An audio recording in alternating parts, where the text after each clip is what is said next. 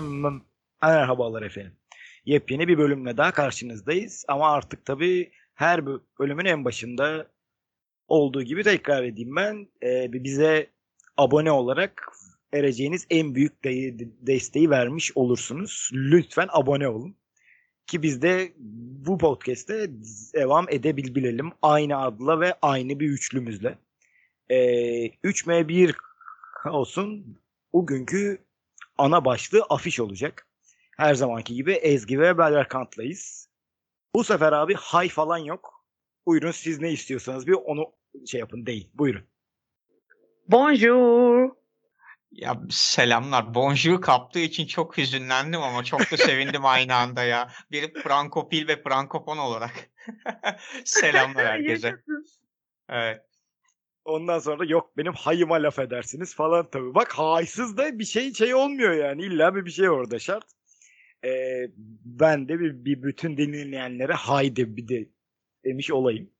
Bugünkü böl- bölüm anlattığım gibi afiş olacak. Afişlerden bahsedeceğiz. Hem beğendiğimiz ilim şeylerini yani afişlebilerini anlatacağız. Hem de ee, tabii ki de yani etimolojik olarak afişin geldiği yerle başlayacağız. Ardından da yani afişin bizde çağrıştırdıkları bir üzerinden de ilerleyeceğiz. Ee, her zamanki gibi en başta tabii ki de Ezgi ile başlayalım. Ezgi'ciğim bize etimolojik olarak afişten azıcık bahseder misin? Tabii bugünkü e, karşılama sözcüğüm de bu yüzden bonjour oldu aslında. E, Fransızcadan aldığımız bir kelime afiş. E, herkesin görebileceği bir yere duvara yapıştırılan kağıt, poster anlamında. E, direkt olarak Türk Dil Kurumu Güncel Türkçe Sözlüğün tanımını da okuyayım ben buradan. Bir şeyi duyurmak veya tanıtmak için hazırlanan kalabalığın görebileceği yere asılmış genellikle resimli duvar ilanı ası olarak tanımlanmış. Etimolojisi böyle efendim. Evet yani zaten hani Fransızcadaki anlamı da aynı büyük büyük bir ihtimalle. Biz de bunu dümdüz zaten bir avam yani alınmış. EYDK'ca.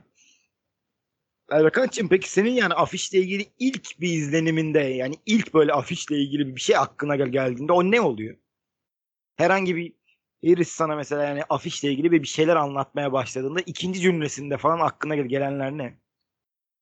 Ee, 35'e 50 boyutlarında bir görsel geliyor aklıma ve bir çerçeve geliyor ve o çerçevenin yazılar aracı daha doğrusu sözcükler aracılığıyla nasıl doldurulacak ki kafamda da nasıl bir imaj oluşacak, nasıl bir görüntü, nasıl bir iz, nasıl bir gösterge olacak. Bu geliyor ve herhangi bir işi gördüğümde artık çok o kadar görsele dayalı bir toplumuz ki artık gördüğüm şeyin kendisinden çok e, o afişin gösterdiklerinden çok neyi göstermiyor olma ihtimalini düşünmeye başlıyorum. Bu galiba benim biraz bir de e, direkt saçma bir insana dönüşmemle ilgili bir şey. Bir şey söylüyor ama söylemediği şey ne acaba? Ya da bir şey Burada bir araya göster- gireyim mi abi? Tabii, Şeyi de tabii. soracaktım unuttum onu ben çünkü. Yani şeyin yani abi afişin gerçek an bir anlamını mı anlıyorsun önce yok yoksa yan anlamlarından olan hani afişe çıktın, afişe oldun oğlum gibi bir anlam mı arıyorsun önce? Yani bir anladın bir ilk ne oluyor? Ha, yok şey oluyor yan anlamı olmuyor ya doğrudan doğruya afişin kendisi oluyor muhtemelen.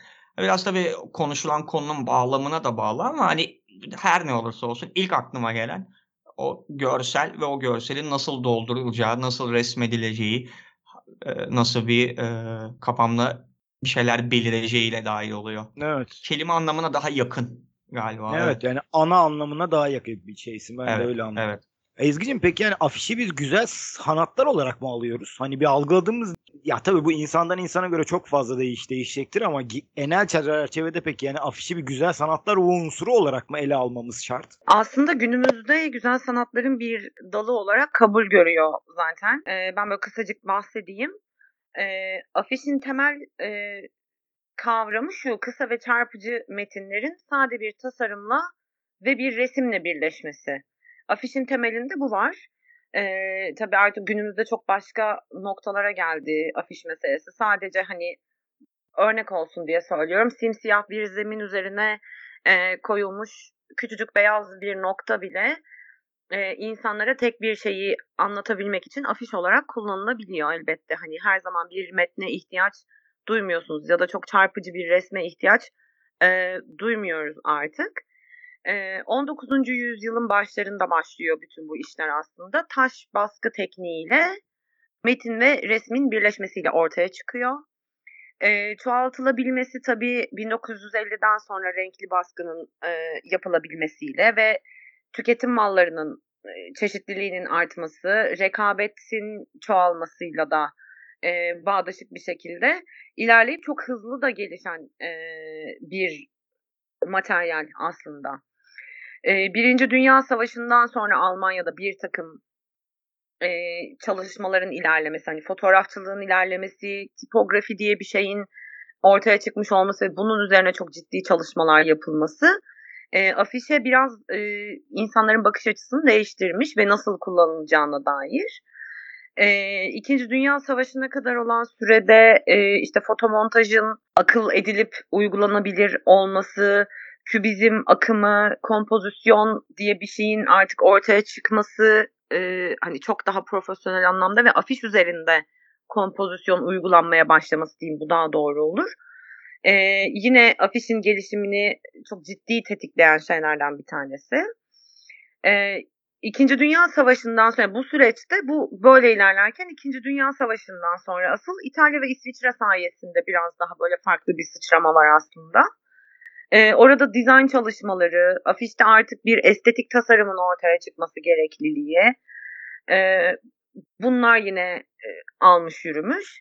1950'lerdeki o gerçeküstücülük e, ve 60'larda ortaya çıkıp 2000'lerde çok çok daha fazla kullanılan o pop art akımı Andy Warhol e, sayesinde de afiş e, tasarımı için bayağı devrim niteliğinde bir takım gelişmeler e, olmuş. Ama zaten e, bugün günümüzde Güzel Sanatlar Akademilerinin e, özellikle e, resim bölümlerinin olduğu Güzel Sanatlar Fakültelerinde ayrıca bir e, afiş tasarım e, bölümü var ya da grafik tasarım içerisinde de artık değerlendirilebiliyorlar. E, çok şey gibi algılayabiliyoruz günümüzde biz. Hani grafik tasarım deyince sadece dijital bir şey e, ve hani dijital sanat kavramı çok fazla oturmadığı için pek çok insanın kafasında hala. E, biraz daha aklımıza bizim direkt hani yağlı boyalar, sulu boyalar, işte guaj boyalar ya da ne bileyim heykeller vesaire geldiği için e, daha böyle elle tutulur şeyler aklımıza geldiği için. Dijital e, sanatlar başlığı altında pek çok sanatçının da enteresan e, bakış açıları var tabii dijital sanata. Bu anlamda sanat değil gibi düşünülüyor. Ama bir afiş size bir filmi izlettirebiliyor ya da bir konseri izlettirebiliyor ya da bir afiş bir şey satın almanıza sebep olabiliyor. Bu tabii ki e, tüketim alışkanlıklarıyla da alakalı. E, içerisinde yaşadığımız e, kapitalist dünyanın bize dayattıklarıyla da elbette çok bağdaşık. Ama her ne olursa olsun afiş bugün güzel sanatların bir dalı olarak kabul görüyor. Sen anlatırken benim aklıma da şey geldi Ezgi. Hani sen taş baskıdan bahsettin. Peki bu taş ilaklarla bir aynı şey mi? Hani yöntem olarak en azından bir aynı mı?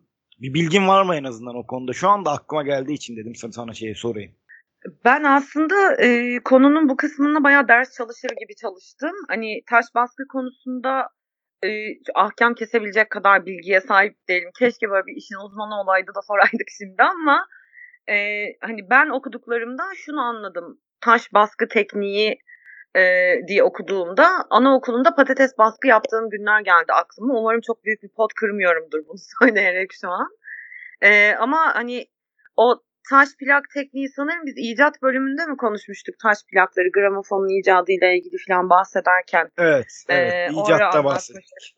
Hatta bir istersen gene bir Tesla, bir Edison hakkında bir şey yap istersen. Bir Edison'a sövüp Tesla'yı övelim istersen. Çok çünkü yaptık onu o bölümde. Evet ya baya o aslında Edison'a nefret bölümü olaymış adı daha iyiymiş icattansa. Ee, yani taş baskı tekniği e, sanırım taş plakla çok e, benzerlik e, barındırmıyor diye düşünüyorum. İnşallah pot kırmıyorumdur şu an. Bilemedim. Bilmediğim yerden geldi. Ya yok hani be- benim de aklıma geldi aralarında bir benzerlik var mıdır da diye ondan yani. Sokaktan geçen adamın şeyi işte oldu bu aslında yani sorusu oldu. aralarında benzerlik var mıdır hocam gibi. Ee, Erkan ben, ben sana e, şeyden atayım o zaman topu. Zaten hani afişi biz ilk e, yani ana onu başlığı olarak belirlerken aklımda benim böyle enişleyebileceği yoktu. Yani açık açık bunu bunu da itiraf edeyim. Yani afişte bir dediğimizde aklımıza gelen herhangi bir ürünün e, ilk görseli oluyor. Yani bu çoğunlukla Ezgi'nin de anlattığı gibi hani tüketebileceğimiz, satın alabileceğimiz bir bir şeye bizi ilk gö- bir götüren adım oluyor. Ama hani pop art'tan da bahsetti ya Ezgi mesela yani ulaşabileceği noktalar çok ya değil mi? Ya senin mesela şu pop art yani özelinde yani afişe baktığın e, yönleri bir anlatsana bize. Daha da eniştesin şey konu. Tabii. e, şimdi pop art işin böyle çok artık e, son noktalarından bir tanesi. En nihayetinde o son noktaya gelen bir yolculuğu var. Ben genelde baştan anlatıp sona bağlıyorum. Bu sefer sondan anlatıp geriye doğru gideyim, başa doğru gitmeye çalışayım.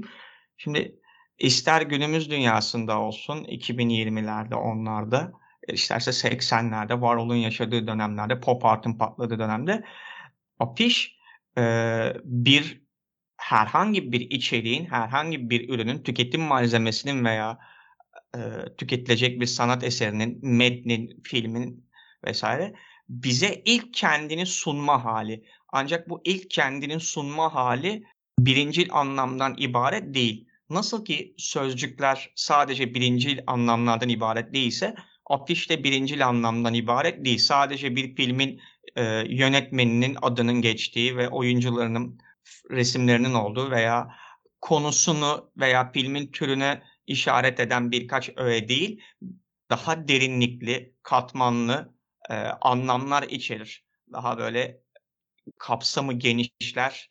En azından e, geldiğimiz nokta bu. Öncesinde de zaten afişten önce bunu daha küçük resimler, tablolar aracılığıyla yapıyordu insanlar. Ne yapıyordu? O tablolar aracılığıyla veya tablodan hemen sonra fotoğraflar aracılığıyla bir anlam, anlamın arkasında ikinci, üçüncü başka anlamlar veya o eserin bağlı olduğu sanat akımının veya kültürel e, bölgenin tasviri ama incelikli, derinlikte yatan bir tasviriydi.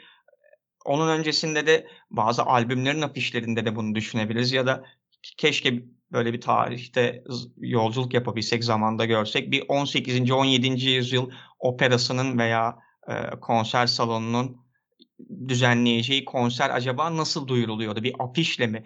Afişse de bugünkü afişlerimizle olan benzerliği ne olurdu? En nihayetinde bir ürünü sunuyor orada da. Abi Bütün yani bu- oradaki aradaki fark şey olabilir mi acaba? El ilanının da bir yani afiş olduğunu unutuyor olabilir miyiz? Belki başlangıç noktası bile olabilir. E, evet, evet, evet. Ben bu- buna buna doğru getirmeye çalışıyordum. Doğru bir noktadasın. Ve işte dediğim gibi bu böyle geriye doğru gidiyor. Esasında şöyle bir biraz sınıra götürüyorum akıl yürütmeyi. Biraz zorluyor olabilirim ama bir romanın adı bile bir afiş değil midir aslında? Ya da bir şiir kitabının başlığı bile ya da dünyanın en eski mitolojilerinden birini söyleyin desem İlyada, Hom- Homeros'un İlyada veya Odysseus'unu söyleyecektir birçok insan. Ya da tragedyaları söylesek Sofokles e, vesaire diyecektir. Aslında o isimler de birer afiş değil midir? Çünkü görselle destekleyemiyorsun. Çünkü görsel üretimi o kadar yaygın değil. Veya bir destan doğudan gelen destanlardan Gılgamış destanı. O destanın adı o destanın afişiydi aslında o dönemde. Sadece görselle desteklemeler yoktu ya da daha azdı, kısıtlıydı. İsim aracılığıyla isim aynı zamanda afiş görevi görüyordu. Böylelikle Şurada ben seni doğru mu anla şey yapıyorum anlıyorum abi. Bir netleşsin diye dedim çünkü yani bir uzaklaşmayayım diye. Hikaye Evet. anlatıcılığından da mı bahsediyorsun burada? Yani hikaye anlatıcılığının da aslında yani afişin ilk yani noktalarından biri yani olabileceğinden mi bahsediyorsun? Ya, ya da E- ben mi çok böyle uç şey yapmaya bir başladım yani? Yo yo tam ondan bahsedecektim. Hikaye anlatıcılığı sözcüğünü söylemeden, sözcük grubunu söylemeden nereye kadar gelebileceğim diyordum. Gelebildiğim yer güzel oldu çünkü ben söylemeden sen söylemişsin. Demek ki ben kendimi ifade etmişim ya da sen çok iyi anlamışsın. Tam da bundan bahsediyorum. Ee, bu hikaye anlatıcılığının da bir öğesidir afiş esasında. Çünkü insan eksik doğan bir varlık olduğu için hikayelerle, masallarla pışpışlana pışpışlana büyütülmesi gereken bir şeydir. Bir şeyle meşgul etmek zorundasın. Yani bir çocuk 2-2,5 yaşlarına gelene kadar, kendi kendisini tanıyana kadar bir dünyayla tek bağı ya da tek asli işi yemek, içmek ve dışkılamaktır esasında. Çok fazla bir görevi yoktur. Bir şekilde onu meşgul etmen gerekir. Ya da ona bir takım kültürel öğeleri aktarman gerekir. İşte bu masallarla, hikayelerle, çocuk şarkılarıyla falan filan ne olur. İşte bizim bu hikayeye olan bağımlılığımız, ihtiyacımız artık son kertede tarih içerisinde dallana budaklana dallana budaklana artık pop art'a kadar geldi ve iç, her bir afiş kendi içinde bir derin anlamlar barındırıyor, göstergeler barındırıyor. Her afişin kendisi de bir gösterilen bu arada. Yani hem gösteriyor hem de kendisi de bir şeyin gösterileni, bir, bir, bir şey yani bir şey görüyorsun sokakta yolda yürürken. Aa ben şu filmin afişini hatırladım diyorsun. Halbuki afiş sana filmle ilgili bir şey hatırlatması gerekiyordu. Hatırlatıcı olması gerekirken başka bir şey afişi hatırlatıyor. Afiş hatırlanan pozisyonda bile düşüne, düşebiliyor. Araçken mesela- amaç oluyor yani evet. Evet, evet. Mesela bunu da düşünmek eee, önemli olur ve Ezgi'nin söylediği bir durum vardı. Zaten kapitalizm ve tüketim meselesine gelmişti. Sadece kapitalizm ekseninde düşünmeyelim. Endüstriyelleşmiş bir toplumda afiş bir kendiliğinden doğacaktır zaten. Yani şey derler ya İngilizce'de it was meant to be olacaktı zaten yani olur. Çünkü fotoğraf kendi içinde afişi de taşır kendi potansiyelinde. Yıllar sonra, yıllar geçtikçe fotoğraftan sonra 50'lerde, 60'larda e, o afiş fotoğrafın içerisinden doğdu. Başka alanlarla birleşerek bugünkü haline kadar geldi galiba. Afişsiz mümkün değil yürütemeyiz şu anki toplumumuzu bence. Evet. Bak bak çok iddialı yani- bir şey söylüyorum. Ya yok abi hani çünkü baktığımız açıyı şu anda hani sadece film ya da herhangi bir görsel ögenin e, görürsel öge de zaten kı- kısıtlama olacak. Güzel sanatlar ögesinin ilk hali gibi biz tabii algıladığımız için hani şu anda bizim en azından bir 10 dakikadır bahsettiklerimiz afişini aslında asıl anlatmak bir istedikleri olabilir. Ezgi peki bu Berkant'ın anlattığı biz bu yani afiş e, yani olayını hikaye anlatıcılığına kadar geriye gö- götürürüz. MS'ne sen ne dersin? Onaylar mısın bunu? Hani kendisinin de bahsettiği hatta yani destanların adları bile bir aslında yani afiştir de, dedi. Yani çok sert bir laf ama biraz bir düşündükçe lan evet de- diyorum yani be ben de. Sende de öyle şey yapıyor mu? Oluyor mu? E- Evet yani Berkant anlatırken e, bir taraftan düşündüm epey de hak verdim. E, çünkü zaten hani afişin temelinde kısa ve çarpıcı bir metin e, ve çarpıcı bir resimle birleşme meselesi var. E, burada kısa ve çarpıcı bir metin dediği aslında bir slogan. E, hani bir kitap ismi de e, olabilir aslında afiş olabilir e, dediğinde o kitabın ismi zaten e, sana kitabı çarpıcı biçimde anlatan e, birkaç kelimedir ya da tek bir kelime de olabilir elbette. E, ve sana orada anlatıcı e, bir resim çizmeye çalışıyor senin kafanda zaten. Sen onun betimledikleriyle birlikte bir şeyler hayal ediyorsun. Herkes bambaşka şey hayal ediyor. Aynı metni okuyup belki ya da aynı e, tiyatro oyununu seyredip. Ama senin e, kafanda bir resim canlanıyor e, ve oyunun ya da o edebi eserin ya da o hikayenin, o anlatının ismi de bir slogan olarak karşına çıktığında evet afişi oralara kadar götürebiliriz bence. Epey de ilginç e, şekilde kafamı açmış oldu bu. Şu an. Evet evet sadece çünkü hani afişin bizi ilk yani anlamı gibi ben de hani konuyu bir belirlerken en azından böyle bir düşünüyordum. Ya ama yani ufkumuz gitgide daha da açılacak herhalde. Verkant'a ben de bir döneyim gene. Ee, ufkumuzu azıcık daha açsın. Abi peki yani afişten e, ba- bahsederken sadece hani yazılı ve görsel ögelerin birleşmesi olarak bir özetlemek mümkün değil değil mi herhalde bu anlattıklarından ben onu anlıyorum. Ayrıca e, destanlardan örnek verdim. Ben bir de şey örneğini de bir şey yapayım. Araya sıkıştırıp topu öyle atayım sana. Duvar azılarının da bir yani afiş ol bir o şey yapabileceği olabileceğine peki sen ne dersin? Her şey afiş di- diyoruz artık değil mi gitgide yani şu, şu anda böyle olduk. Adımız bile afiş mi acaba değil mi? E, bi biraz öyle oldu, ama haksız bir düşünce şekli de değil. Yanlışlanabilir. Yanlışlanabilmesine bir itirazım olmaz. Birisi gelir bize, mail atar veya yorumlara yazar. "Ya, öyle diyorsunuz ama öyle de değil." dese itiraz edemem. Yani okurum, dinlerim, düşünürüm ama şu an getirdiğimiz noktada en azından sağlıklı bir akıl yürütme yaptığımızı düşünüyorum. Hani, eee, ufuk genişletme konusunda da teşekkür ederim. Ezgi şey dedi, "Epey bir katıldığım yer var." dedi. E daha önce eskiden şeydi, "Epey bir katılmadığım yer var." diyordu. İlk defa böyle bir şey oldu. Çok mutlu oldum kendimce. Onu ekleyeyim bu arada. Eee İlk defa tuzağa düşmüşüm. Vay bana, vaylar bana. Bayağı bir uğraştım ama buraya kadar. Yani bölümler boyunca. Evet. Ama şunu da ekle eklemek istiyorum. Sadece yazılı ve görsel üzerinden düşünüyor olabilir miyiz dedi. Tam o noktada aklıma şu geldi. Bir albümün içerisinde va ş eskiden yapılıyor muydu bilmiyorum ama son dönemde görüyorum çeşitli platformlarda vs.de bir sanatçı bir albüm yayınlayacak. Albümden önce tek bir şarkı çıkıyor.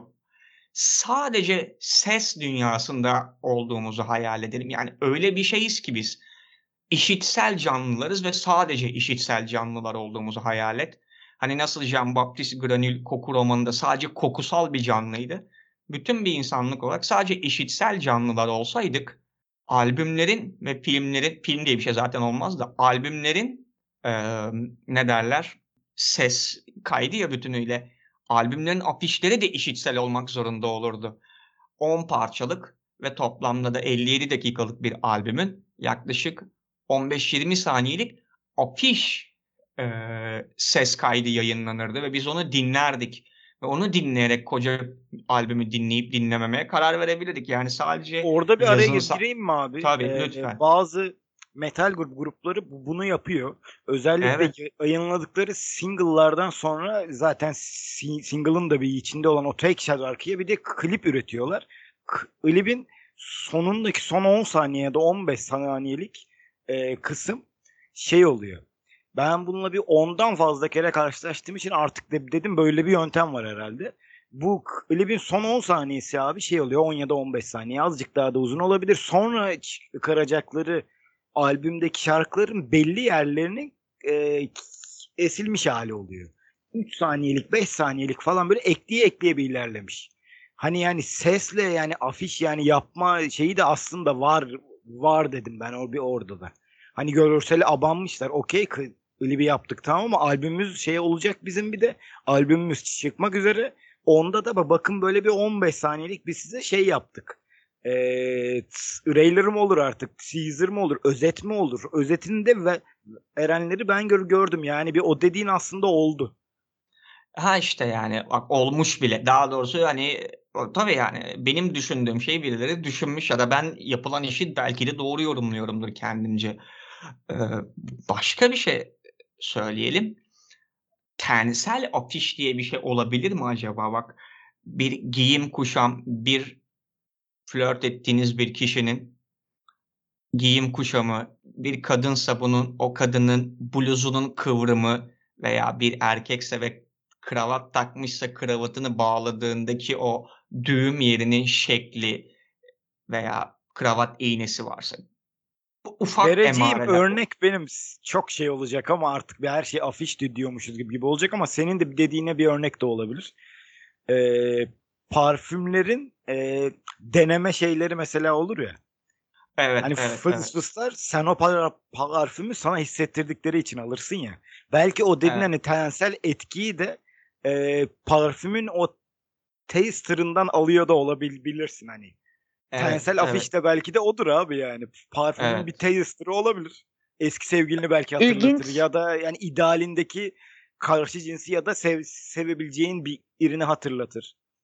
Ölen bir akrabanı hatırlatır İlg gibi.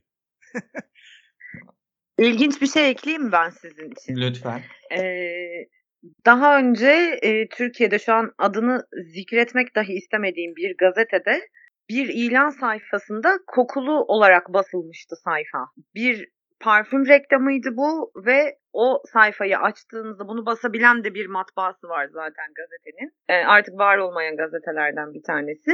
E, ve o sayfayı açtığınızda o parfümün kokusu e, burnunuza geliyor ya da elinizi sürdüğünüzde de ya da işte kadın dinleyicilerimiz daha fazla karşılaşmıştır muhtemelen bununla. E, bazı ürün kataloglarında e, o parfümün sayfasında lütfen elinizi buraya sürünüz diye böyle bir e, yuvarlak vardır. Oraya elini sürersin ve o parfümün kokusunu elinden koklayabilirsin daha sonra. Bu gibi şeyler e, artık teknolojik olarak tabii ki yapılabiliyor. Bir ara gazetenin bir tanesi gül suyu kokulu Kur'an-ı Kerim vermişti kuponla. Öyle bir şey hatırlıyorum mesela. E, bu tip şeyler yapılıyor ya da e, billboard'a bir e, herhangi bir giyim markasının e, reklam afişi asıldığında afişin bir kısmının kumaş olduğu e, bazı çalışmalarla karşılaşmıştım ben daha önce. Tensel afişten bahsettiğim böyle bir, bir şeyse abi bir örnekleri artırdık da bak yani. Değil mi? Evet evet. Tabii bu, buna bu minvalde örnekler düşünüyordum. Sizin örnekler hani benim kafamda düşündüğüm şeyi e, açıklayan örnekler oldu. Afişle ilgili söyleyeceğim bu. Bir de mesela şöyle bir durum var. Ezgi bir ara inceden bahsetti. Her afişi her bakan kişi farklı bir şey görüyor olabilir. Farklı bir şey anımsatıyor olabilir ona. Yani onu kendi içinde yorumluyor olabilir. Ee, bu, bu da oldukça önemli bir şey. Çünkü o kadar çok içerik tüketiyoruz ki ve o kadar çok karmaşık bir hayat sürdürüyoruz ki artık ister istemez. Tek bir afişe herkes aynı bilinç düzeyi demeyeyim, bilinç şekliyle yaklaşmadığı için bu ister işitsel, görsel, şu bu ya bu afiş bizim tanımladığımız en geniş haliyle yorumlama ister istemez değişiyor ve yorumlar çok çeşitleniyor. Bu tür yorumların her biri doğrudur, yanlıştır veya işte e, geçerlidir, geçersizdir şeklindeki modernist, postmodernist eksende bir sürü tartışmalar yapılır. E, bunu girmiyorum da böyle bir karmaşa da var. Artık şöyle düşünebiliyor musun? Yani bir film kadar filmin afişi de bir tantana. O bile bir tantana, bir mesele. Tartışılabilir üzerine saatlerce ve tartışılıyor daha da önemlisi. Evet. Ee, yani Ezgi'ye ben buradan nereden atayım dedi şey yaptım da hani bir düşündüm. Ee, şeyden bahsetsek daha iyi olur aslında. Hani afişi biz en geniş bir, hal, bir haliyle yani bir alarak bir ilerledik. Şu anki noktamız da zaten tensel şeydeyiz yani afişteyiz. Yani o kadar böyle ufkumuz açıldı. Azıcık böyle özelleştirsek mi acaba Ezgi yani şey gibi. Türkiye'deki yani afiş yani bir afişe baktığımız açıyla ilgili olabilir. Tarihiyle ilgili olabilir. Azıcık bir bizi sen iz, iziksel bir afişlere doğru bir döndürsen mi acaba? Çünkü ufkumuz açıldıktan sonra e, belli yerden sonra algılamamaya başlıyorum ben. Hem böyle benim de algılayabileceğim de bir şeylerden bahsetmiş oluruz. Tabii bahsedeyim. Ben afiş konusunda bayağı şey hakikaten e, oturup ders çalışır gibi çalıştığım için güzel yerden atmış oldu topu bana. E, Türkiye'de e, afişle nasıl tanışmışız, e, neler olmuş, kimler emek vermiş birazcık ondan bahsederek e, toparlamaya çalışayım ben o zaman. E, ilk kez 1911 yılında karşılaşıyoruz. Aslında dünyada afiş 19. yüzyılın başlarında e, ortaya çıkmış. E, ama hani Türkiye'de bir bir yüzyıl geçirmemiz gerekmiş afişle tanışmak için. E, tabii el ilanlarını e, afişten sayıp saymama noktasında nasıl e, hareket etmişler o noktada açıkçası bir fikrim yok. Bugün algıladığımız biçimindeki afişten bahsediyorum. Ee, Osmanlı Ressamlar Cemiyeti Mecmuası'nda e, karşılaşmışız ilk kez 1911'de. İlk afişlerde hep işte tiyatro oyunları, e, filmler, yardım dernekleri ve e, yurt dışında üretilen bazı ürünlerin reklamlarıyla alakalıymış. Bizim Türkiye'deki ilk afiş sanatçımız profesyonel olarak e, aynı zamanda bir ressam ve grafiker olan ve Türkiye Cumhuriyeti'nin ilk uzman tasarımcısı olan İhab Hulusi Görey e, tarafından 1927'de Güzel Sanatlar Akademisi'nde afiş açı, e, atölyesinin açılmasıyla olmuş. E, kendisi Almanya'da eğitim gördüğü için de e, ilk olarak biz Alman ekolüyle tanışmışız afiş çalışmalarında ve e, Güzel Sanatlar Akademisi'ne bağlı bu atölyede. Daha sonra e, İHA Pugliusi'den sonra Mithat Özar var. O da Paris'te eğitim alıp yurda dönmüş e, ressamlardan bir tanesi. Akademinin başına o geçiyor İHA Pugliusi'den sonra. E, ve böylelikle de biz e, afişlerimizde bir Fransız etkisi görmeye e, başlıyoruz. Ezgi'cim bir, biraz bir durdurayım mı ben, ben seni? Ee, bu yurt dışındaki bir eğitimleri aldıkları hani yıl, yıllarla ilgili bir bilgi var mı? Bir de bu şeyle mi etkili acaba? Hani Jön Türk bir etkisiyle falan açıklanabilir mi acaba? Senin fikrin ne en azından? Hani y- yıllar eğer Ee, yani oturuyorsa yani belki şey yapabilirdi bir diyecektim ondan. Alakalı olabilir. Ee, yani hı, tabii e, ben maalesef Mithat Özer'le ilgili çok fazla bir bilgiye ulaşamadım. Ee, ama şey biliyorum yani buraya not etmiştim. Ee, yani İHA Hulusi'den sonra akademinin başına geçmiş. Ee, tam yılını bile bulamadım. Hatta hayatına dair hiçbir şey bulamadım maalesef. Ee, ama İHA Hulusi'den zaten biraz bahsetmek istiyorum. Çünkü böyle beni üzen bir şekilde bitti hikayesi ben araştırırken. 1920-25 yılları arasında Almanya'da eğitim alıyor. Daha sonra 27'de Türkiye'ye dönüp e, atölye kurulduktan sonra başına geçiyor. Ama burada şöyle güzel bir şey var. Almanya'da eğitim gördüğü sırada 1923 yılında oradan İstanbul'a bazı çalışmalarını gönderiyor. Ve Galatasaray Lisesi'nde bir sergi açılıyor. Bu da Türkiye'deki ilk afiş ve grafik tasarım sergisi. Ee, böyle bir şey de öncülük etmiş birisi mesela bu anlamda çok önemli. Onun dışında esasen İHA Hulusi'yi hepimiz tanıyoruz. Çünkü tasarımlarıyla çok fazla e, karşılaşmışız. Akbaba dergisinin kapağı, kulüp rakısının etiketi, ilkokullarda çok eskiden okutulan, Cumhuriyet'in ilk yıllarında okutulan alfabe kitabının kapağı, Ziraat Bankası'nın logosu, Sümer Bank'ın logosu, e, İş Bankası, Devlet Demir Yolları, Tekel, ee, ve bugünkü adıyla artık Milli Piyango e, olan e, ve özelleştirilen e, ama o yıllardaki adı Tayyare Piyangosu olan kurumlar için e, yıllarca çalışıp çok fazla e, tasarımı bizlerle buluşturmuş. Hatta bu şeyde kulüp rakısının etiketinin e, üzerinde aslında kendisi ve bir arkadaşının e, bir rakı masasında sohbet ederken e, çekilmiş bir fotoğrafı üzerine tekrar çizimle yaptığı bir günümüz anlayışıyla illüstrasyon diyeyim ona ben. O Kim bu iki adam diye benim bir düşündüğüm de var var da hani şu anda aydınlandım gene yani ufkum yani daha da açılamaz herhalde bu bölüm için ya. yani iki tane adam oldu orada çünkü belli ama ben şey olarak hani Hı hı. fotoğraftan alınmıştır bu illüstrasyondur. Hani çok fazla bir emek sarf edilmemiştir gibi şey şey yapıyordu ama korkunç bir emek var varmış anlattığına göre. Evet, o adamlardan bir tanesi İHA Hulusi Görey. İlk uzman tasarımcımız. Aynı zamanda e, hani Türk e, sanatının da ilerleyebilmesi için hat sanatını modernize eden pek çok tasarım var. Bunlara hiç ben detaylıca bakmamıştım. Bir dijital platform aracılığıyla tanıdığım bir arkadaşım daha önce İHA Hulusi ile ilgili bir şeyler yazmıştı. Onları böyle üstünkörü ben okumuştum. Ama bu kadar detaylı bakmamıştım. Afiş bölümü de e, bu anlamda bana çok şey öğretmiş oldu gerçekten. Hikayenin canım sıkan kısmına geliyorum şimdi. Bu kadar fazla kuruma e, hizmet etmiş, e, hemen herkesin evine bir şekilde tasarımlarıyla girmiş bu sanatçı maalesef çalıştığı hiçbir kurum tarafından sigortalanmamış.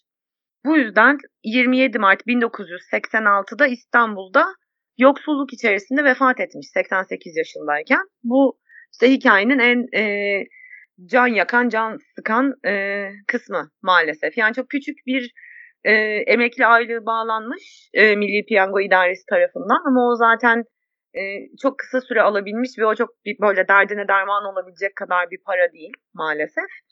E, bu kadar kıymetli bir sanatçımızı da pek çok sanatçımızda karşılaştığımız gibi maalesef bu şekilde kaybetmişiz. Ama bugün hala e, tasarımlarına bakıp e, o yılların teknolojisiyle, o yılların şartlarında ne kadar müthiş işler yaptığını elbette görebiliyoruz. Yani aslında buradan bu konuyu alıp e, devlet sanatçılığı üzerine de korkunç bir eleştiri yani tek bir eleştiriye de kalmayacağı için bu silsilesi var işletmek çok mantıklı şey olacak ama şu anda bahsedeceğimiz afiş e, yani böyle bir bölümde zaten İHA Hulusi'den bahsetmemen de çok büyük kayıp olacaktı hepimiz için bence. Hem Berkant hem ben hem de bizi dinle, din- dinleyen yani ufacık da olsa bir azınlık için.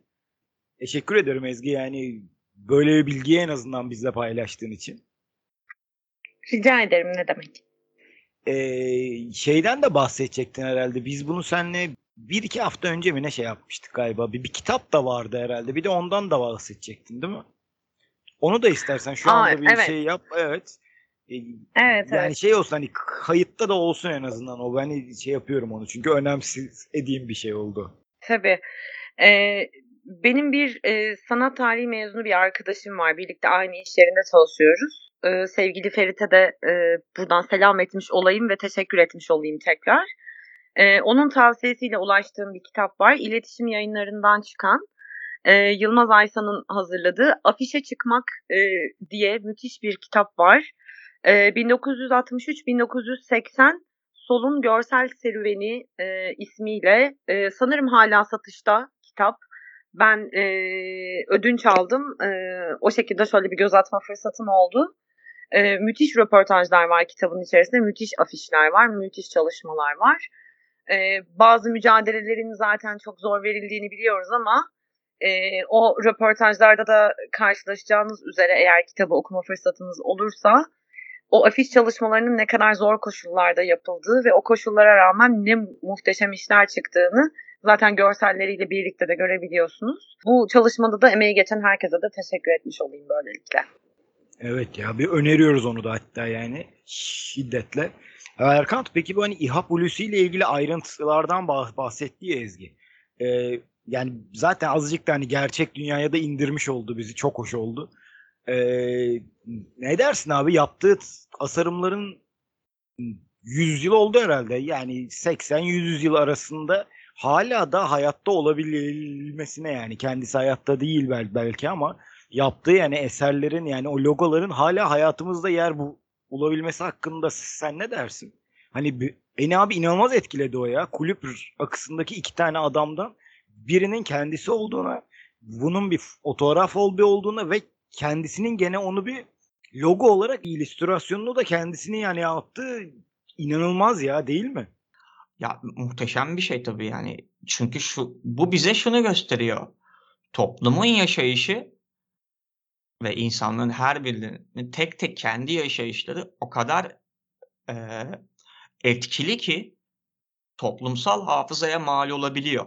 Toplumun geneline mal olabiliyor ve afiş bu anlamda bir tarih yazıyor. Ya tarihi kaydetme yöntemlerinden birinin de afiş olduğunu böyle ben yine kuramsal çerçeveye kaptırdım biraz ama etkileyiciliği burada yatıyor. Harikalığı burada yatıyor. Ve demek ki bu e, İl- İlham değil mi? Yanlış söylemiyorum ismini. Biraz kulağım zayıftır benim. E, İlham Hulusi'nin çalışması o ölçüde e, şey ki ne derler güçlü ki ve o ölçüde toplumu aktarıyor ki biz bir sonuç olarak onu bugün hala görebiliyoruz ve bu bizim toplumsal bütün hikayelerimizi, amaçlarımızı, hedeflerimizi, kökenimizi, güncelimizi barındırıyor. Ne kadar bunu harikulade çalışan bir insan var ve bunu bütünüyle e, yaşaya yaşaya yapmak durumunda kalıyor bu insan. Bir tarihi yazıyor bizim için. Not Evet. alıyor. Evet abi yani. Bu arada küçücük bir şey ekleyeyim. O fotoğraftaki... İsmini bir de bir tekrardan bir bahsetsen Ezgi. Yani ben de yanlış sö- söylemiş olabilir miyim diye çünkü kendimden şey yaptım Tamam. da sen bir tekrardan bir söyle de net olsun en azından herkes için. Tabii. O kulüp rakısı etiketindeki iki e, erkek figürden bir tanesi İhap Hulusi Görey. İhap biraz değişik bir ismi var. E, diğeri de hem şair hem de milletvekili olan Fazıl Ahmet Aykaç. Bu arada onu söylemeyi unuttum. Onu da eklemiş olayım. İkisinin bir fotoğrafı üzerine e, çizilerek oluşturulmuş bir etiket. Acayip ya, acayip yani. Yani ufkum daha hani şu ana kadar biz kaç bölüm çe- çektik? 20 üsur. Yani en çok ufkumun açıldıklarından bir iri bu bölüm olabilir. Bunda tabii yani afişi ben dümdüz olarak film afişinden bahsederiz. Onu da dar bir çerçevede kalır gibi kendi kendime mı ırıldandığım için tam ters kö bir köşe oldum ben şu anda yani. Ee, yani o kadar ufkumuz açıldıkken yani bir şey olmuşken açılmışmışken e, tekrardan bir ayaklarımız bassın yere. E, şöyle bir şey şey yapalım. Ve İzgicim hani çok fazla etkilendiğim film yani afişlerinden bahsedeceğiz zaten. Afişse konu ilim afişlerinden bahsetmememiz mümkün değil. Ee, istersen ikimiz bir atışalım böyle. Bir bir bir bir ilerleyelim. Yani bir bir sen anlat, iki ben anlatayım. Böyle böyle bir ilerleyelim olur mu? Olur tabii. Tamam bir önce sen olur, sen olur. başla o zaman. En azından hayatında bir iz bır- bırakmış film veya izi yani abi yani bir aslında yani afişin bu bıraktığı bir fi- filmden de bahsetsen olur. Sen bir anlat ardından ben, ben de bir anlatayım böyle böyle ilerleyelim. Tamam, bende e, birkaç tane film ve afişi var. E, ama o zaman en çok etkilendiğimden başlayayım önce. Bir Lantimos filmi olan The Lobster'ın afişinden çok etkilenmiştim. Orada e, bir boşluğa sarılan e, Colin Farrell görüyoruz afişte. E, ve hani kreme yakın bir zemin üzerine hani böyle neredeyse siyah beyaz bir afiş gibi. Benim filme dair en ufak bir fikrim yoktu. Konusuna dair de hiçbir fikrim yoktu. Ee, sadece e, yanlış hatırlamıyorsam Oscar'a mı aday gösterildi? Bir şey vardı. Böyle herkesin çok konuştuğu bir filmdi ama hiç izlemeye de niyetim yoktu. Zaten çok iyi bir film izleyicisi olmadığımı film bölümünde de söylemiştim. Ama ben mesela bu filmin afişinden çok etkilenip filmi izlemiştim. Hani filmin konusunu bilmiyorum. E, kim oynuyor en ufak fikrim yok. Zaten afişe bakınca Colin Farrell'ı asla tanımamıştım. Sadece o boşluğa sarılıyormuş gibi duran eller ama sanki böyle bir şey gibi de hani hayalete de sarılıyormuş gibi. Hani artık nasıl algılarsan sen onu ya da kendi yarım kalmışlığı, kendi eksikliği gibi e, düşünüp o afişten çok etkilenip e, filmi izlemiştim. Beğendiğim de bir film olmuştu. Tabii Lantimos Berkant'ın da aşırı derecede sevdiği bir yönetmen. Bunu da Bu, bunu dipnot olarak belirtmen, istedim. bunu dipnot olarak belirtmen en ufak açıcı bölümdü yani e, bu bölümde. Tabii. Bunu kaçıramazdım. Çok üzgünüm. Bunu kaçıramazdım. biliyorum, bi- biliyorum, biliyorum. Ezgi peki Bu- şey diye bir film var vardı. Her diye bir film vardı. Belki iz- izlemişsindir. Her'ü mü Evet. daha önce izledin? Lantimos'unkini mi yoksa Low Lobster'ı mı yani? Hör'ü daha önce izledim. Hör'ün de çünkü Hör'ün yani şeyinde de yani bir afişi de benzerdir aslında. Hani aynı oyuncu mu oynuyor şu anda çok emin ol bir olamadım. Ee, Aynı değildi. De, dur Hör'ün Değil, afişini değil. doğru mu Hör'de? Joaquin Phoenix olabilir. Phoenix. Evet aynen.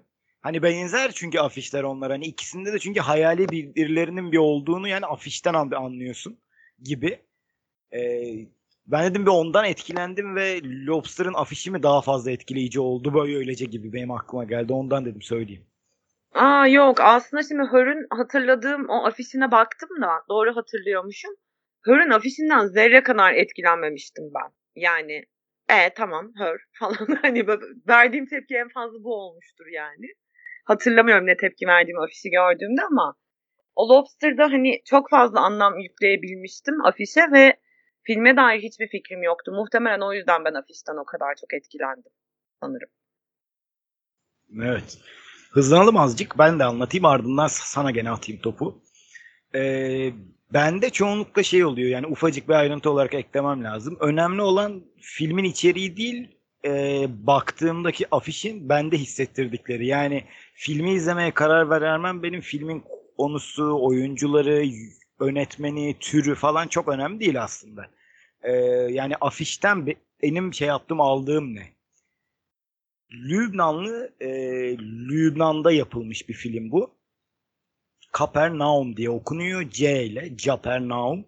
2008 8 mi 18 mi ondan çok emin olamadım şimdi. Notlarımda da yok o.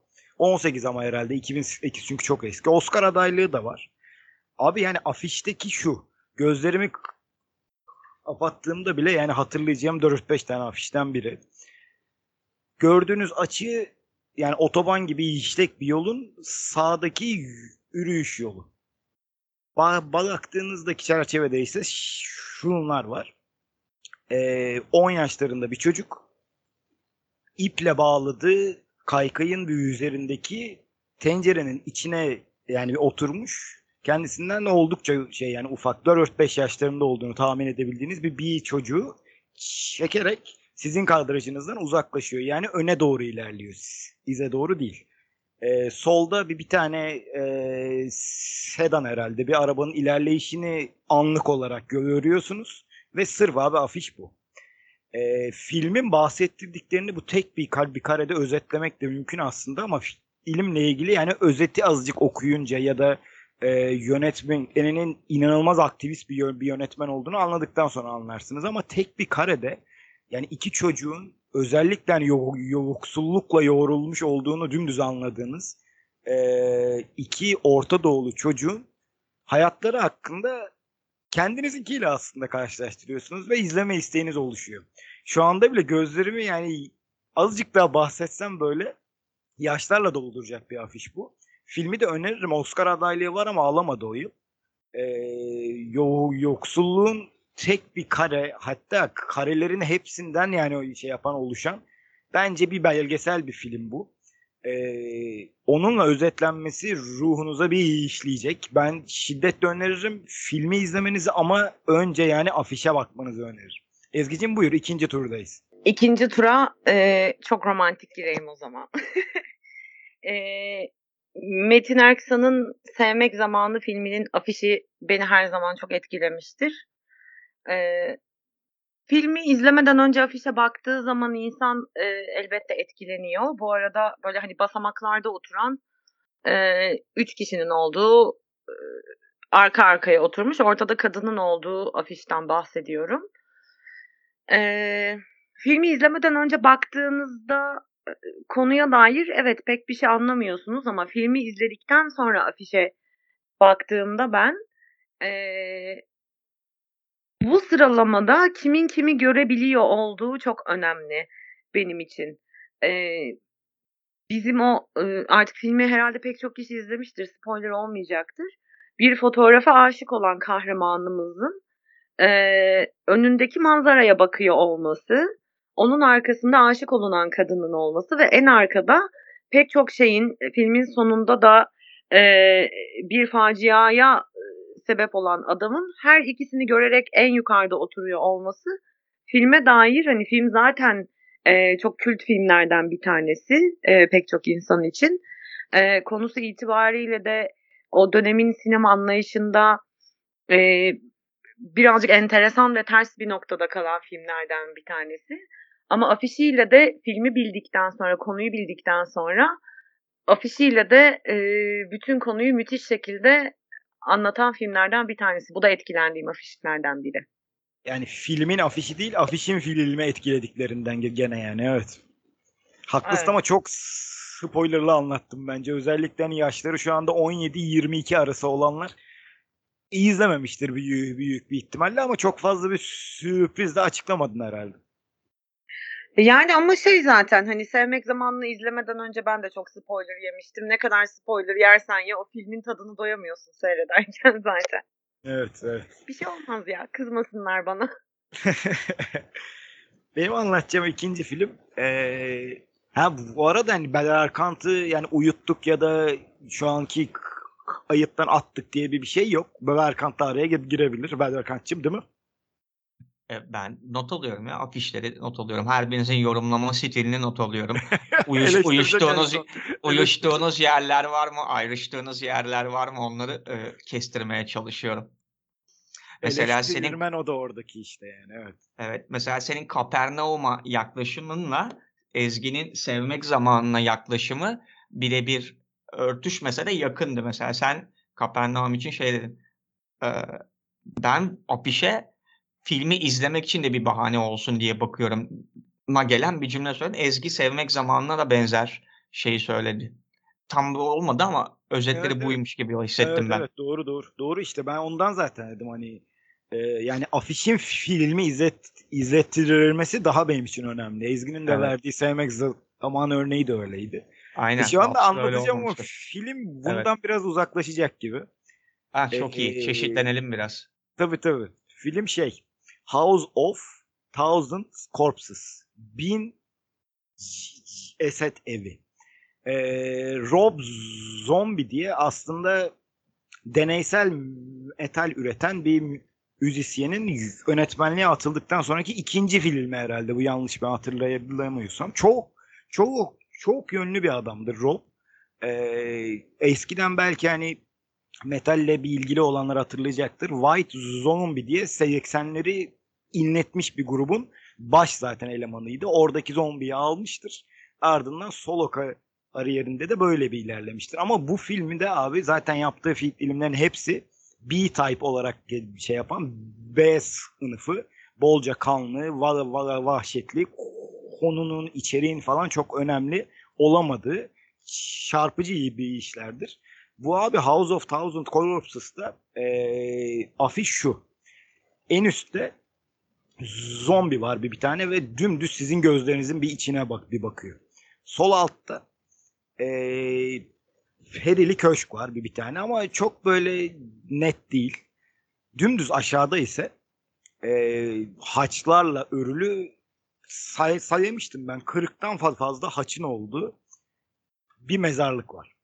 Ve House of Thousand Corpses'da dümdüz bir ortasında yazıyor bir şey yapıyor. Yani bundan anlayabileceğiniz tam şey aslında. 80'lerdeki o B-type e, sırf kanın vahşetin olduğu ve aslında sinematografik olarak belli yani açılarını bir işin içinde aldığınızda elinizde sadece e, yani ucuz bir işin kaldığı bir film. Evet aslında Rob, Rob Zombie'nin de yani anlatmak istediği buydu. Hani bu sevmek amanı ya da benim şey yaptığım anlattığımdaki gibi e, bir, bir şeyin tanım tersi aslında bu. Yani filmi bir izlemenize yani afiş neden olamayacak bunda? Çünkü belli yani afişte anlattıkları. Ezgi'cim üçüncü tur. Evet geldik üçüncü tura. Ee, benim yine en sevdiğim filmlerden bir tanesi filmin kendisinde. Afişine de bayılıyorum ayrıca. Hemşerim de olduğu için e, sevgili Ahmet Uluçay'ı da rahmetle anmış olayım. Karpuz kabuğundan gemiler yapmak filminin afişine öyle bir sempati besliyorum ki yani filmin kendisini de çok seviyorum. En sevdiğim afiş bu da olabilir ya. Yani Türk filmleri arasından biraz seçmek de zor aslında ama o filmin içerisindeki hani zaten üç ana karakterimiz var. Orada e, çok böyle bir gaz lambasının ışığında bir şey yapmaya çalışan ve umutla bakan ve gülümseyerek bakan o üç karakter. Zaten filmin bütün duygusunu öyle bir anlatıyor ki bize afişe baktığımızda. E, o yoksulluktan dolayı çok hüzünlü ama o gülümseme o hikayenin içerisindeki umut duygusunu müthiş bir şekilde anlatıyor. O gaz lambası, o duvarın sıvalı hali, o biraz böyle kırık döküklüğü duvarın filan, o arkadaki e, film afişinin böyle birazcık daha kenarlarının rutubetten falan kıvrılmış olması, o kıyafetlerin muhteşemliği e, karakterler üzerindeki ve afişin ışığı o kadar güzel ki, o kadar güzel bir fotoğraf ki o o çabayı, o umudu, o imkansızlıklar içerisindeki o müthiş mücadele azmini en güzel anlatan afişlerden bir tanesi. Bendeki de e, yalnız şey gibi ilerledik. Yani yerli ve yurt dışı filmler üzerinden bir ilerliyoruz gibi. Çok hoş oldu yalnız. Abi üst üste denk geldi. Sözleşmemiştik. Bunun evet, sözleşmedik. sözleşmedik. Evet. Dördüncüde de bir yani. aynı insan sen bir hala bir ilerleyeceğiz yani. Bakalım. Tamam. Bendeki bir üçüncü Cold Souls diye aslında bir festival filmi. Ee, Paul Giamatti'nin başrolde bir oynadığı bir film. Paul Giamatti benim hani aktörlükte belli yaşın bir üstünde 40-45 olarak bir, bir düşünürsek en iyi aktörlerdendir. Benim izlediğim. Ee, Cold Souls'un afişi abi aslında hepinizin yani iki cümle anlattıktan sonra abi evet ben bunu bir izlemeliyim diyebileceğiniz bir afiş. Ee, belden üstte bir erkek var. Size doğru bakmakta. Siz bunun ama sadece bel de değil aslında bu göğüsle bel arasında bir, bir yerden. Ee, göğüsle bel okey. Göğsün azıcık üstüne bir çıktığınızda matruşka gibi yani içinden kendisini doğ- doğuran suretler görüyorsunuz.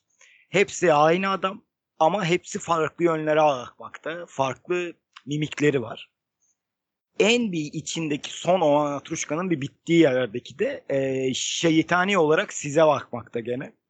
E, filmle ilgili azıcık okumanıza da gerek aslında var. Film e, şey aslında Çehov'un Vanya ayısını eğer şey yaptıysanız okuduysanız inanılmaz etkileneceğiniz bir film olabilir. E, çünkü filmde Paul Giamatti'nin canlandırdığı karakterin gerçek hayatı aslında Vanya dayı gibi. Şey odan etkilenenlere inanılmaz öneririm. Yani bu bu benim gene e, Kapernaum gibi sevmek zamanındaki gibi yani afişin filmi izlettirdiklerinden biri. Yani çok yaratıcı bir afişti. Yılı da herhalde 2010 2011 gibi, gibi olabilir. Yani üstünden bir İki, yani, yani bir 13 falan 2009'muş. olmuş. Ha tamam aynen. Yani bir yani bir 12 13 yıl şey yapmış şu an şu anda. İyidir ama film öneririm. Ezgi'cim geldik son tura. Evet, son turda eee, ben yine bir eee, Türk filminden bahsedeceğim. Şerif Gören Zeki Ökten ortak yapımı Derman filminin afişinden bahsedeceğim. Aslında böyle müthiş özellikleri olan şahane sanatsal çalışmalı falan bir afiş değil. Derman filmi benim için çok özel filmlerden bir tanesi. Binlerce kez seyrettiğim filmlerden bir tanesi. Bu afişi seviyor olmamın sebebi şu. Filmi çok şahane şekilde anlatıyor olması. Tarık Akan'ı e, neredeyse bir eşkıyaymış gibi bir kılıkla ve elinde tüfeğiyle arkasında dağlar varken bir manzara önünde oturmuş gibi görüyoruz. Ağrı'da çekilmiş bir film. Hemen böyle Tarık Akan'ın arkasında da böyle full makyajlı bir Hülya Koçyiğit görüyoruz. Dediğim gibi çok özellikli değil ama şunu anlatıyor olması önemli benim için. E, filmi izlememiş olanlar lütfen izlesinler. Ee, orada Talat Bulut ve Nur Sürer'in oyunculukları da muhteşem zaten. Hülya Koçyiğit Ankara'dan Ağrı'ya atanmış bir ebe aslında. Derman bacı diyorlar bu sebeple. Ve o kadar kar altında, o şartlar altında o o doğaya uyum sağlamakta çok zorlanan bir karakter.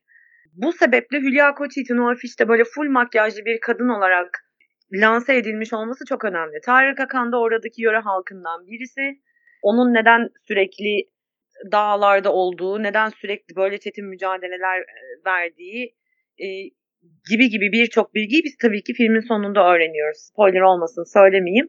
Ama bu anlamda hani hem o coğrafyanın e, iklim koşullarını gösteriyor olması, hem Tarık Akan'ın orada neyi temsil ettiğini net bir şekilde anlatıyor olması, hem Hülya Koçyiğit'in e, filmdeki karakterine dair makyajıyla ve o fönlü saçlarıyla bize o mesajı veriyor olması bakımından Türk sinemasının başarılı afişlerinden bir tanesi olduğunu düşünüyorum.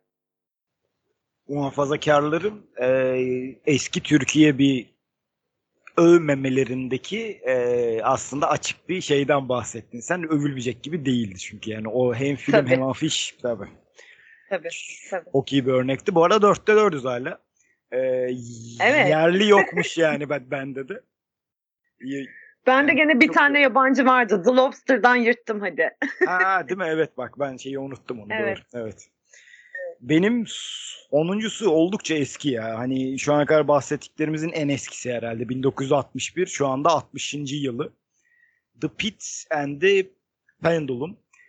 Kuyu ve Sarkaç. Zaten Kuyu ve Sarkaç dendiği anda Edgar Allan Poe'yu anmamak acı olacaktır.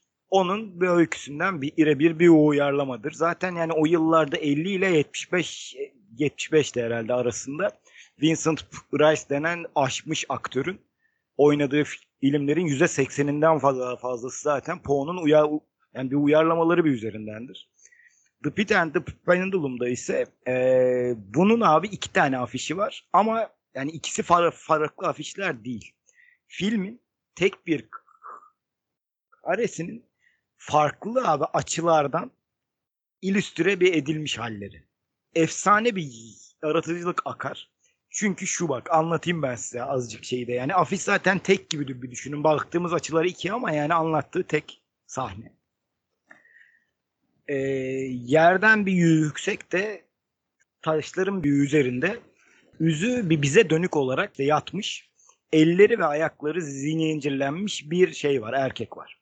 Erkeğin bir üzerinde erkeğin zaten yü- yüzündeki hal falan hani o zincirleri görürmeseniz bile zaten acı içinde olduğunu anlarsınız. Erkeğin hemen üzerinde dev bir pandül diye eskilerinde bahsettiği sarkaç var ama bu sarkaç eee guguklu saatlerdeki önenler gibi evet heybeti ama Edgar Allan Poe'nun anlattığının birebir bir aynısı galiba yani uzunluğu 12 metre. Ee, sarkacın bir ucundaki o keskin yerde 6 metreydi. Yani adamın bir üstünde bu sallanıyor. Adamın hareket edemediğini hatırlatıyorum. Baktığımız ilk açıda da ikinci açıda da sahnede olan iki tane daha bir şey var. Karakter var. Biri merdivenle bir iniliyor oraya. Gördüğümüz çünkü yer ee, bir köşkün zin, zindanı gibi bir yer. Merdiven inanılmaz uzun. Merdivenin bir en başında gördüğümüz ilk figür İrenses gibi bir irisi. Merdivenlerin şeyinde de bir en altında da elinde bir meşale bulunan bir monk. Keşiş yani. Keşişi gör görüyoruz. Keşişin yüzü. Prensesin yüzü ve yani adamın yüzüne tek tek hani çevresel bir etkenleri bu anlattıklarımı eleseniz bile sadece yüzlerine baktığınızda bile Oman'ı 15 yıl önce 25 yıl önce okumuş olmanıza rağmen bir etkilenmeniz aynı yani olacaktır. Benim mesela 80'lerden ve önceki filmlere bakış yani bir açımı yıkıp atmış bir filmdir. Filmlerdendir bu da. Öneririm. Şiddetle öneririm. Ee, Erkan'cığım çok biz seni bir susturduk gibi gibi oldu. Bizim bu anlattıklarımızdan sonra sen istersen bir şeyler anlat. Bir ister ve bizim anlattıklarımız üzerine olabilir. ister bizim bu anlattıklarımızdan sonra aklında herhangi bir afiş varsa sen de anlatabilirsin hatta. Ardından da son sözlerini alayım ardından da Ezgi'ye vereceğim zaten sözü. Tabii olur.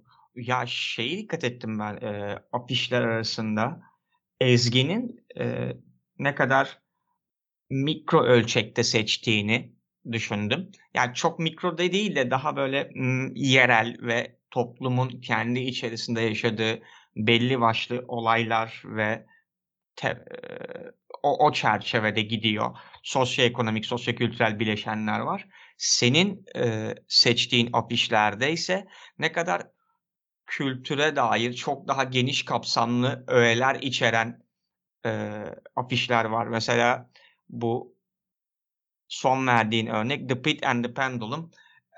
Yani şimdi orada çok bariz bir takım kültürel geri dönüşler var. İşte modernist aydınlanma var. Bir de o aydınlanmanın bir karanlık yönü var. İnsanın bir çukura düşme hali ve bunun sürekli kötücüllüğün, bastırılan kötücüllüğün geri dönüşü vesaire gibi enteresan yorumlara gebe olabilir bu The, Pit, the Pit and the Pendulum. Yani daha böyle geniş kültürel öğeler. Ondan sonra Cold Souls dediğin filmdeki afişte böyle insanın kendi tekrarlılığı ve kendi içinden kendini sürekli üretmesi ihtimalini düşündürdü bana. Bu da çok böyle kültürel olarak geniş kapsamlı bir tema. Hem de şey var orada e, Sisyphos söyleni gibi hissettim bir miktar. Film öyle midir bilmiyorum ama Sisyphos söylenini hatırlattı bana. The House of Thousand Corpses'ta da aynı şekilde e, geri dönen zombi suratlı bir adam var ve hani zombi de önemli bir bastırılanın geri dönüşü olarak yorumlanan kapitalist dünyayı bir çeşit eleştiren bir kötücül figürdür. Böyle daha kapsamlı olan afişleri seçmişsin gibi geldi. Yani senin tek evrensele yakın, evrensel bir en büyük probleme yakın ama aynı zamanda güncele yakın afişin Kapernaum oldu. İşte o fakir çocukların hali. Ezgi onu üç farklı filmde seçti. Daha böyle kanlı canlı günlük hayattan olan. Sevmek zamanı, karpuz kabuğundan gemiler yapmak derman. Hep böyle daha güncelde olan şeyler. Lobster'sa daha evrensel bir meselenin afişi gibi hissettim ben. Benim söyleyeceklerim bunlar. Sizin afişlerinize ilgili yorumlarım bunlar. Son sözleri de istersen alayım. dedi. Yok Bir yok dakika, canım, o seni aslında daha dedi. da yok yok o seni daha da aslında övmüş oldu. Kızdırayım diye yapıyorum. Yani bu söyle, söyleyeceğim fazla bir şey kalmadı benim e, afişlerle ilgili. Dinleyen herkese teşekkür ediyorum. Ezgi'cim Film çok filmleriniz Evet. için de teşekkür ediyorum bu arada. Böyle bana kendi saçmalıklarımı anlatma fırsatı tanımış oldu. teşekkür ederim. Onun için de sağ ol. Ya abi yok canım böyle bir şey olur mu? Hani aklımızdakileri anlattık biz sadece. Ve Ezgi'cim çok mu muhabbet ettik? Bir senden de son bir sözlerini alayım. Yordu beni ya bu bölüm. Sende de öyle mi? Evet, ben, ben de ben de yoruldum. ben de yoruldum. Yani en son şunu söyleyebilirim. E, afiş bölümü e, benim için çok iyi oldu. Biraz benim görsel sanatlarla e, ilişkim müziğe göre biraz daha uzaktır tabii. E, bazı şeyleri yorumlamakta e, ya da görsel olarak gördüğüm bir şeyi anlamlandırmakta ben birazcık daha e, atıl kalıyorum zaman zaman. E, hani düşünmekten ziyade ifade etmekte zorlanabiliyordum. Bu, bunu çalışmak adına e, benim için iyi bir egzersiz oldu. E, aynı zamanda bayağı oturup konuyla ilgili de bir şeyler araştırınca bir sürü şey öğrenmiş oldum. Bu da şahane oldu. E, şunu söyleyerek bitireyim. E, İHA Hulusi Görey gibi pek çok kıymetli sanatçımız geldi geçti. E, pek çoğuna sahip çıkamadık. E, ya da çıkmayı tercih etmedik artık bilemiyorum. E, ama hala bugün hayatta olan ve çok kıymetli işlere sanatın her alanında e, imza atan e, pek çok kıymetli sanatçımız var. E, umarım artık biraz daha sanat alanında gerçekten sanat yapan e, insanlar için e, toplum biraz elini taşın altına koymaya e, mecbur demeyeyim de borçluyuz e, bu anlamda diyeyim. Bu daha doğru olur. Mecburiyet biraz çirkin bir kelime olur çünkü. E, umarım hiçbir e, gerçek sanatçımızın kaderi İHA Hulusi Görey gibi olmaz. Dinleyen herkese çok teşekkür ediyorum. Bu bölümde aslında afişi en başta anlattığımız etimolojik bağlamından uzaklaştırarak anlattık aslında. Hani hepimizin kendi baktığımız açılardan ziyade aslında yani afişin insanlık tarihi kadar eski olabileceğinden de bahsettik. Ee, gördüğünüz tek bir yani şeydeki yani afişteki minimal ayrıntıların aslında çok da önemli olamayacağından da bahsettik. Yani siz o yani ufak ayrıntıların peşinden koştukça yani bir ana resmi ve ana hissetmek hissetmeniz lazım olanları unuttuğunuzu da anlatmaya gayret ettik. Hatta bu noktada ufacık bir ilim örneği de vereyim. Yani her, buradan da şunu anlarsınız. Her afişte aslında gırla ayrıntı, gırla bir illüstrasyon bir şeyine yani şart değil. Closer diye bir film var. 2004 diye ben hatırlıyorum. Azıcık daha eski yeni olabilir. Dört tane büyük yani bir oyuncunun bir oynadığıydı. Tek bir afişi vardır onun. Ee, dört tane bu büyük oyuncu size dümdüz bak bir bakar. Bembeyaz bir fonla. Gözlerinizin bir içine bak bir bakar. Filmi izleyin ya da izlememiş olun. O çok önemli değil. Ruhunuzdan geçenleri sanki anlayabileceklerini düşünürsünüz. Uzun süre baktığınızda da kendinizi sorgularsınız. Ee, yani aslında anlatmak istediklerimiz tek bir yani afişe indirgemek ben en azından bir istesem seçeceğim tek yani afiş o yani olurdu. Kendinize dikkat ediyorsunuz. Dinlediğiniz için hepinizi öpüyoruz. Ee, bir bölümde böylelikle bitmiş oldu.